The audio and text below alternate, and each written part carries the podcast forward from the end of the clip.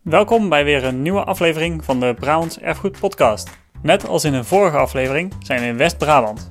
Ik sprak namelijk met Monique Rakhorst, curator bij het Stedelijk Museum Breda.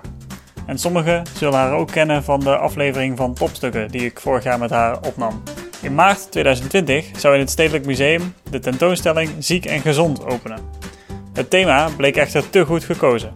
De uitbraak van de coronapandemie betekende dat het onderwerp zeer actueel werd, maar ook dat de musea moesten sluiten. Inmiddels is de tentoonstelling kort even open geweest, maar wordt deze ook volledig gedigitaliseerd. Monique vertelde over de ziekelijke geschiedenis van Breda en de parallellen met de coronapandemie van de afgelopen anderhalf jaar. Monique, heel fijn dat je het over de digitale tentoonstelling uh, wil hebben even met mij. Ja, geen probleem. Jullie oorspronkelijke, of ja, fysieke tentoonstelling moet ik eigenlijk zeggen, Ziek en Gezond, zou eigenlijk ja, al meer dan een jaar geleden openen, 20 maart 2020. Ja. Toen werd aan de ene kant de tentoonstelling heel actueel vanwege corona. En aan de andere kant betekende dat dat die tentoonstelling eigenlijk maar heel kort gezien is. Uh, omdat het museum al heel snel dicht moest. Waar kwam het idee vandaan om die tentoonstelling te maken over dit onderwerp? Ja, eigenlijk tijdens de voorbereidingen hadden we nog helemaal geen idee natuurlijk dat het coronavirus bij de opening om zich heen zou grijpen. Mm -hmm. uh, dus we hebben ja, een thema gezocht dat zou kunnen passen met de samenwerking die we voor ogen hadden. Dus uitgangspunt was uh, dat we heel graag binnen de stad met een aantal partijen samen op zoek wilden gaan in de depots. We hebben toen uh, het thema ziek en gezond bedacht, omdat we mm -hmm. ja, wilden streven naar een mooi, compleet en divers verhaal waarin de objecten van archeologie, ons museum en van het Stadsarchief Breda bij elkaar zouden komen. En voor specifiek deze editie hebben we dan ook nog contact gezocht met de medewerkers van het Amphia, die een hele rijke historische medische collectie dus eigenlijk ook hebben. Ah, okay. hè, en over de, ja, de uh, spullen van de voorgangers van het Amphia. Mm -hmm. En die waren heel enthousiast, dus die deden ook mee. En uh, de selectie werd nog een beetje aangevuld met objecten uit het museum De Dorpsdokter in Hilvarenbeek. En dat was gewoon een heel mooi uitgangspunt om zo eens samen op te trekken en te kijken wat het zou opleveren. Ja, en toen kwam ineens die corona werd het allemaal heel actueel. Breda bevond zich ook nog eens in het oog van de coronastorm. Uh, we hadden voor ogen dat het echt een plek zou zijn om lekker te kunnen grasduinen in dat thema aan de hand van verhalen en objecten. Ja, en het is natuurlijk ontzettend jammer dat zo weinig mensen het gezien hebben. We hebben twee edities gemaakt en, en wat er nu staat is de tweede editie. Nou, die staat dus al inderdaad vanaf maart. Maar ja, museum twee keer dicht gegaan. Dus ja. het is een paar weken open geweest. Dus niet bijzonder veel mensen hebben het gezien. Ja, en in eerste instantie dus echt bedacht om ook de samenwerking op te zoeken met archeologie met, en met het ziekenhuis zelfs. Ja, ja. Dat is misschien niet iets waar veel mensen aan denken als ze uh, museum bezoeken. Dat er dan dingen uit het ziekenhuis liggen, zeg maar. Nee, precies. Wij willen gewoon eigenlijk steeds meer die, ja, die verschillende partners in de stad erbij betrekken. Omdat je samen een veel diverser en completer verhaal kan vertellen. En dat werkt heel goed, hebben we gemerkt. Uh, en door dan zo'n breed thema te kiezen, kan je je ook gewoon goed vanuit die collecties oriënteren. En waarom past dat onderwerp van ziek en gezond dan zo bij Breda? Ja, je hebt gewoon in de geschiedenis zoveel te vertellen. En, en nou, met name ook door die hele corona-uitbraak blijkt maar weer hoe relevant het is. En hoe, Mhm. hoe van alle tijden het is. Want je hebt, uh, dat hebben natuurlijk meerdere steden, maar wij hebben ons eigen verhaal te vertellen in Breda als het gaat over de pest. Als het gaat over de cholera, over de pokken, over TBC. Uh, dus op die manier ja, maken we het heel erg van de stad, van de regio. Mhm. Ja, kunnen we ook eens ons eigen verhaal, dus niet het landelijke verhaal, het algemene verhaal, maar ons eigen verhaal naar voren brengen. En is er dan een specifiek verhaal of zijn er verhalen die je echt opgevallen zijn toen je, nou je, je hebt je daar ongetwijfeld in verdiept bij het samenstellen. Wat sprong er dan uit? Ja, de mooiste verhalen gaan ook eigenlijk mee met de eeuwen. En dat was bijzonder om te zien. Ik vind de pest is voor mij een heel mooi onderwerp, interessant Mhm. onderwerp, omdat het voor het museum ook heel dichtbij komt. Wij zitten als museum in het gebouw of het oude pand van het gasthuiscomplex van Breda. Mhm. Vroeger ja, werden daar dus ook pestslachtoffers opgevangen, verzorgd, die niet thuis konden blijven of wilden blijven.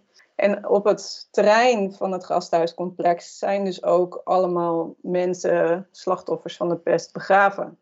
En het mooie was dat dan in het stadsarchief weer een register zit waar de mensen die in 1603 zijn overleden aan de pest ook allemaal met hun naam en waar ze woonden zijn opgeschreven. Hm. En dat de afdeling archeologie van Team Erfgoed Gemeente Breda weer allerlei uh, archeologisch onderzoek heeft gedaan op ons terrein. Uh, en dus ook die slachtoffers weer heeft opgegraven. En die mensen zijn dus weer uit de grond gehaald. En voor een deel ook in het depot beland. Hm. Dus in onze opstelling krijg je dat verhaal nu mee van de pest. Hoe dat ging in de stad.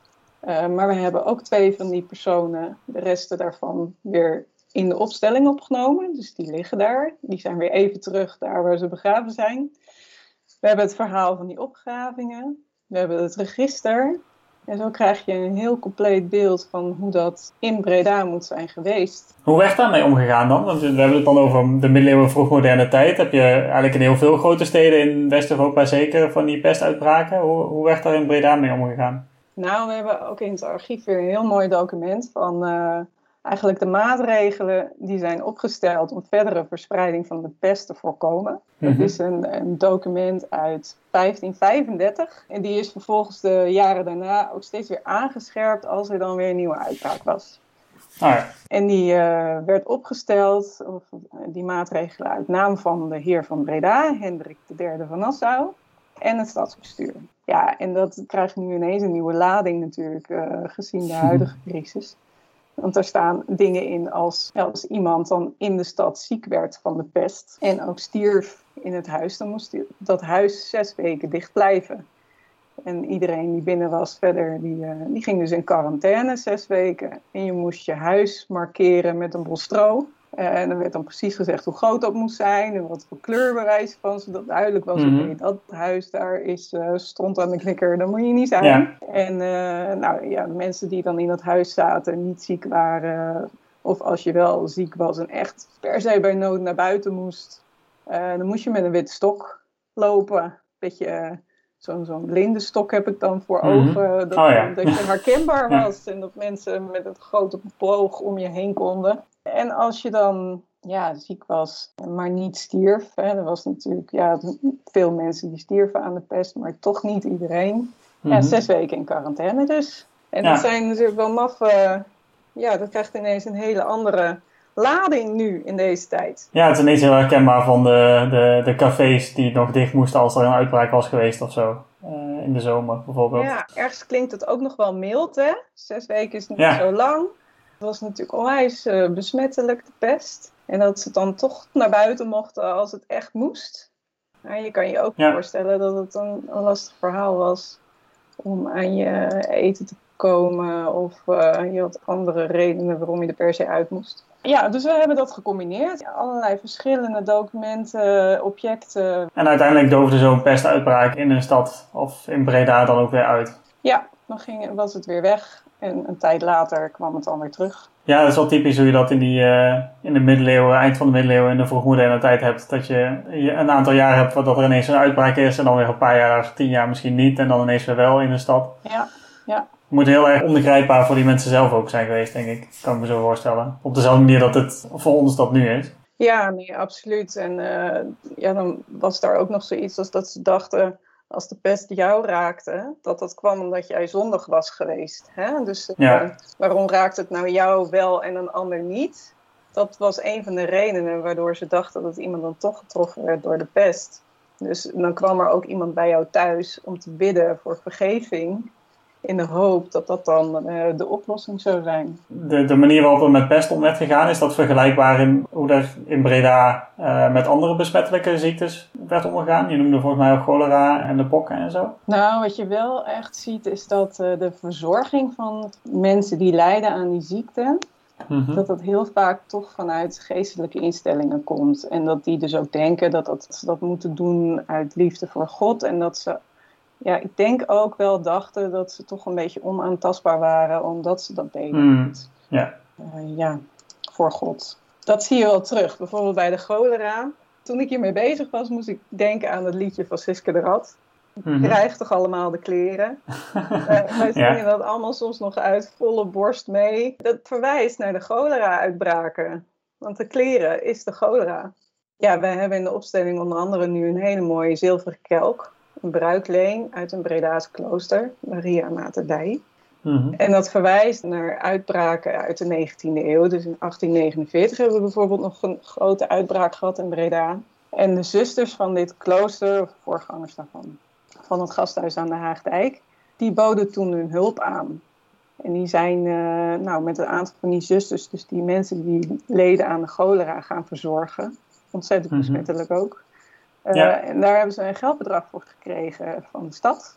En daarmee echt een prachtige zilveren kelk laten maken. Met ook nog ja, zusters daarin verwerkt die dus uh, aan het verplegen zijn. Oh, bijzonder. Dat is een prachtig ding en dat herinnert ja. daaraan. En die wordt nog steeds gebruikt door het klooster. Oh, eh, super bijzonder. Ja, en met gevaar voor eigen leven verzorgden die zusters uh, de patiënten die vooral uit de armere delen van de stad Breda kwamen. Mhm. Omdat met name daar natuurlijk slechte hygiëne was, gebrek aan goede riolering. En dat zijn heerlijke omstandigheden voor de cholera. Want die bacterie, ja, die gaat in je ingewanden zitten en dan krijg je diarree van en je moet overgeven. Je liep gewoon echt leeg. En je mhm. droogt uit en je sterft in je eigen uitwerpselen. Nou, gezellig. Wie wil je dan verzorgen? Hè? Dat is natuurlijk geen fijne, fijne omstandigheid om mee rond te lopen. En er was ook niet zo gek veel wat ze konden doen. Want wij hebben van Museum de Dorpsdokter dan weer een grote klisteerspuit liggen. Mhm. En een potje met opium. Want ze konden laxeermiddel geven. Nou, met zo'n spuitje je leeg spuiten. En opium toedienen voor wat verlichting. Verzachting, ja. En dat was het. En die bacterie die spreidde zich vooral via het water dat besmet was. Dus ja, handen wassen, schone wc's, riolering, dat had heel veel verschil gemaakt. Ja. dat was natuurlijk allemaal nog niet zo heel bekend. Nou, ik denk tot 1866 zijn zeven grote uitbraken geweest. Met uh, over de 700 doden. Nou, in een tijd dat Breda zo'n 15.000 inwoners had. Ja, dat zijn grote aantallen dan. Het 700 klinkt nu als niet veel. De wereld was een stukje kleiner toen uh, natuurlijk, wat, uh, wat aantallen mensen betreft. Ja, bij de pokken is het verhaal echt vaccineren. Dus in die zin lijkt het er wel weer op van pokken, dat vind ik wel bijzonder, is het eerste en enige mens-op-mens virus dat is uitgeroeid door vaccineren. Ja, en waar Breda een kleine bijdrage heeft geleverd bij het vaccineren, toch? Ja, ja het was echt al eeuwenlang echt een ziekte die heel veel leed veroorzaakte. Want je moet je voorstellen, je, ook veel kinderen kregen het en stierven eraan. Je mhm. lichaam raakte helemaal bedekt met allemaal bulten en blaasjes die ontzettend veel pijn deden. De pest kwam af en toe voorbij, maar de pokken was er altijd. En eigenlijk pas in de 18e eeuw komt er dan langzaam een remedie. En krijg je onze Bredaanse arts Johannes Ingehoes. Die had bedacht van ja, als ik nou mensen ga injecteren met een klein beetje van dat vocht uit zo'n blaasje. Dan eh, ja, bouwen ze daar weerstand tegen op. En dat zou wel eens kunnen helpen. Nou, die methode had succes. En dat mocht hij zelfs gaan doen voor de kinderen van de Oostenrijkse keizerin. Maar het was ook levensgevaarlijk wat hij deed. Want hij spoot gewoon daadwerkelijk de pokken in je lijf. Ja. Hij heeft natuurlijk het pad gebaand. Hij had al eh, heel eind zat hij in de goede richting. Maar iets later komt dan uh, Edward Jenner met de vaccinatie zoals we die nu kennen. En hij had gezien, hij zat uh, veel op het platteland en hij had gezien dat melkmeisjes niet de gewone pokken kregen, maar wel de koeienpokken. Mhm. Dus die hadden blijkbaar een soort resistentie opgebouwd tegen die pokken. En hij dacht, als ik nou dat vocht van die koeienpokken gebruik, niet die echte pokken, die mensenpokken, maar die koeienpokken. En dan bouwen ze ook die weerstand op tegen de mensenpokken, maar is veel minder gevaarlijk. Nou, daarom heeft Jenner het ook vaccinatie genoemd. Nou, wakka, van koe. Ja, dat is van koe. Oh, interessant. Ja. Is dat nu een heel ingeborgen woord uh, geworden. Maar daarmee was het nog niet helemaal klaar hoor. Want in de 20e eeuw natuurlijk allemaal gezondheidszorg ontwikkelt zich en steeds betere hygiëne. Maar toch ook in Breda zijn er nog wel wat uh, epidemieën geweest. Bekend verhaal uit Stadsarchief wat we laten zien dat er toch nog iemand de pokken had in de koppelgevangenis in 1951. Hm. En om verspreiding tegen te gaan moesten toen 400 mensen twee weken in quarantaine. En toen hebben ze de inwoners van de stad massaal opgeroepen zich opnieuw te laten vaccineren. En dat hm. hebben mensen toen ook gedaan. Dus ik denk, één op de vijf in de stad heeft zich toen opnieuw laten prikken. En we hebben ze in de opstelling ja, portretten van Ingehoes. Ook een prachtig beeld hebben we van hem. En uit stadsarchief documenten, waaronder dat verhaal van de koepelgevangenis en ook een vaccinatieset van Jenner uit uh, Museum de Dorpsdokter. Ah, tof. Dus uh, aan de, ook aan de vaccinatie heeft uh, iemand uit Breda dan nog een, een bijdrage op het pad geëffend eigenlijk wat je zei. Ja, ja. Boven dit hele gesprek moet ik elke keer als je iets vertelt over zo'n historische uitbraak, moet ik denken van, oh ja, dat lijkt wel op het afgelopen jaar dit en dit. Dat is misschien weer het, het, het, dubbele waar we mee begonnen, van dat het een hele actuele tentoonstelling werd, die weinig bekeken kon worden, maar die nu straks uh, in elk geval digitaal te zien is. Ja, daar gaan we voor. Dus waar mensen dan uh, nog dezelfde gedachten als ik bij kunnen hebben, dat als ze iets lezen en denken van, oh, dat lijkt wel op dit en dit en dit van afgelopen maart. Ja, er zit toch een soort overkoepelende boodschap in, toch, dat het ook van alle tijden is wat wij nu doormaken. En dat ook daar weer een keer een einde aan komt.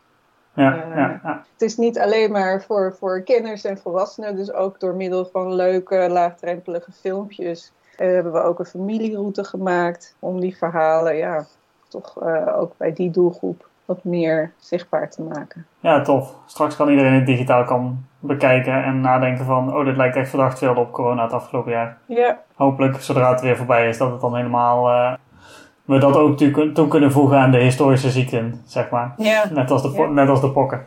Ja. In ieder geval heel erg bedankt dat je er uh, wat over wilde vertellen. Fascinerend om al die uh, parallellen te zien, maar ook dan te zien hoe het wel weer goed is gekomen of, en hoe mensen er toen mee omgingen in Breda. Dus dankjewel. Ja, alsjeblieft. Achtergronden bij deze aflevering vind je op de afleveringspagina op brabantserfgoed.nl slash podcast. Daar vind je ook alle andere afleveringen van de Brabants Erfgoed podcast, net als op je favoriete podcastplatform. Vergeet ons daar dus niet toe te voegen en je krijgt de volgende aflevering vanzelf in je feed. En als je deze podcast nu de moeite waard vindt, laat dan meteen even een review achter. Wil je op de hoogte blijven van al het nieuws dat op brabantserfgoed.nl verschijnt? Abonneer je dan op onze nieuwsbrief via brabantserfgoed.nl slash nieuwsbrief.